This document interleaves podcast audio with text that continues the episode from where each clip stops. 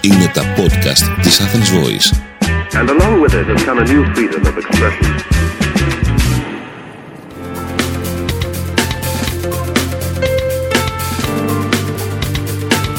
marketingconsultant.gr Μάρκετινγκ για μικρές ή μεσαίες επιχειρήσεις και ελεύθερους επαγγελματίες.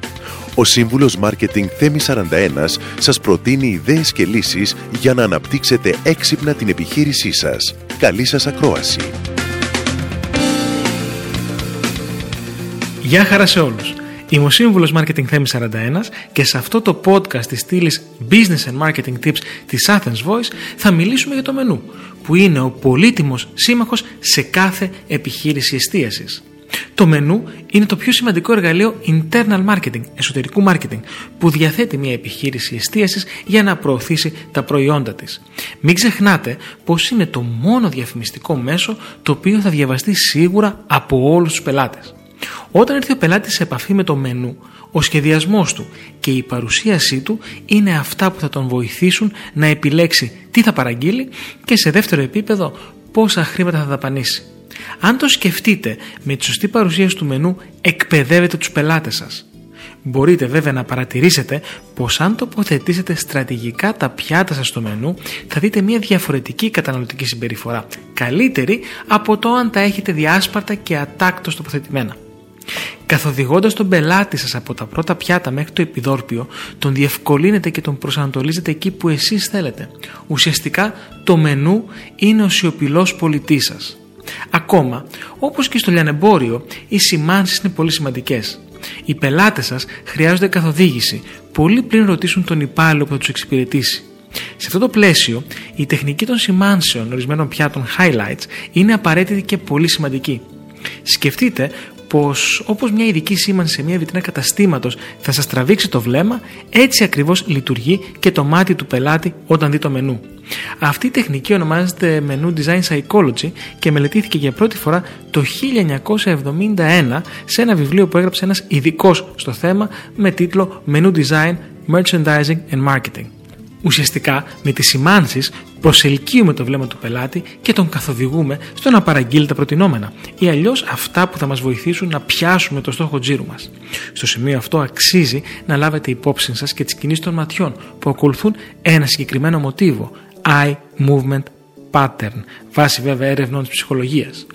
Παράλληλα, μέσα από το μενού αντανακλάται η κουλτούρα και η φιλοσοφία του χώρου σας. Με άλλα λόγια, λειτουργεί σαν μια φωτογραφία της ατμόσφαιρας του εστιατορίου σας. Πρέπει λοιπόν να αντιμετωπίζετε το μενού σαν την επαγγελματική σας κάρτα.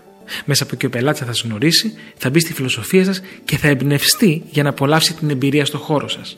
Πρέπει λοιπόν να υπάρχει αρμονία του σχεδιασμού του μενού με το concept του χώρου σας, της διακόσμησης, της ποιότητας, των τιμών και φυσικά της εξυπηρέτησης.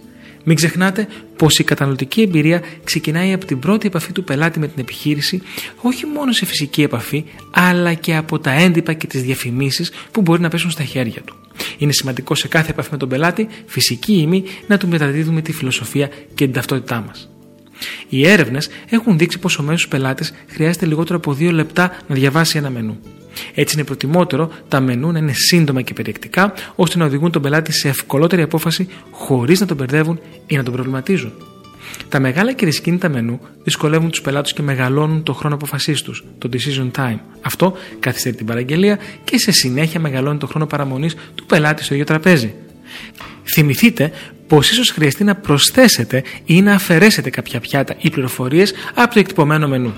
Άρα η ευελιξία στο να μπορεί να προσαρμοστεί το μενού σε ενδεχόμενες αλλαγές είναι πολύ σημαντική. Στο σχεδιασμό του εντύπου θα πρέπει να ληφθεί υπόψη ο τρόπος με τον οποίο αυτό θα γίνει, με τελικό στόχο να γλιτώσετε περιτά έξοδα και χρονοβόρες επανεκτυπώσεις. Ακόμα διατηρήστε τα έντυπα μενού καθαρά και ατσαλάκωτα.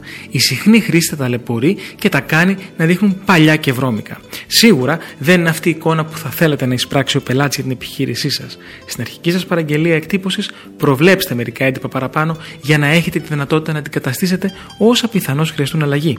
Για τη υπερβολή, θα λέγαμε πως ο σχεδιασμός του έντυπου μενού είναι επιστήμη, αλλά και τέχνη παράλληλα. Κάθε επιχείρηση όμως είναι διαφορετική και ό,τι λειτουργεί επιτυχημένα στη μία δεν σημαίνει ότι λειτουργεί πετυχημένα και στην άλλη. Να θυμάστε πως ο σχεδιασμός του μενού μπορεί να απογειώσει ή να προσγειώσει τις πωλήσεις σας γι' αυτό και είναι απαραίτητος ο στρατηγικός σχεδιασμός του. Τέλος, ακολουθώντας την ανάγκη της εποχής για λιγότερη επαφή, δοκιμάστε να έχετε το μενού σας ηλεκτρονικά σε QR codes, ώστε οι πελάτες σας να μην αγγίζουν κάτι που ήδη έχουν πιάσει αρκετοί άλλοι. Η in-store αλλά και out-store ηλεκτρονική παρουσίαση του μενού μας προσφέρει και διάφορες τεχνολογικές λύσεις σύνθεσης πώλησης cross-selling που μπορούν να φανούν σωτήριες στους σημερινούς χαμηλούς τζίρους στις άλλες και όχι μόνο. Είμαι ο Σύμβουλος Marketing Θέμη 41 και μέχρι το επόμενο Business and Marketing Tips podcast ή στο επανειδήν. Μόλις ακούσατε τις ιδέες και τις λύσεις που προτείνει ο Σύμβουλος Μάρκετινγκ Θέμης 41 για την έξυπνη ανάπτυξη της επιχείρησής σας. Ραντεβού με νέες προτάσεις την άλλη εβδομάδα. marketingconsultant.gr Μάρκετινγκ για μικρές ή μεσαίες επιχειρήσεις και ελεύθερους επαγγελματίες. Το podcast αυτό δεν περιέχει συγκεκριμένες συμβουλές για επενδύσεις ή σίγουρο κέρδος. Σκοπός του podcast είναι η γνωριμία των ακροατών με τις βασικές αρχές marketing και επιχειρηματικότητας μιας μικρής επιχείρησης. Κάθε επιχείρηση είναι διαφορετική και χρειάζεται εξατομικευμένη προσέγγιση γι' αυτό και ενδείκνεται η συμβουλή ειδικών. Ήταν ένα podcast από την Athens Voice.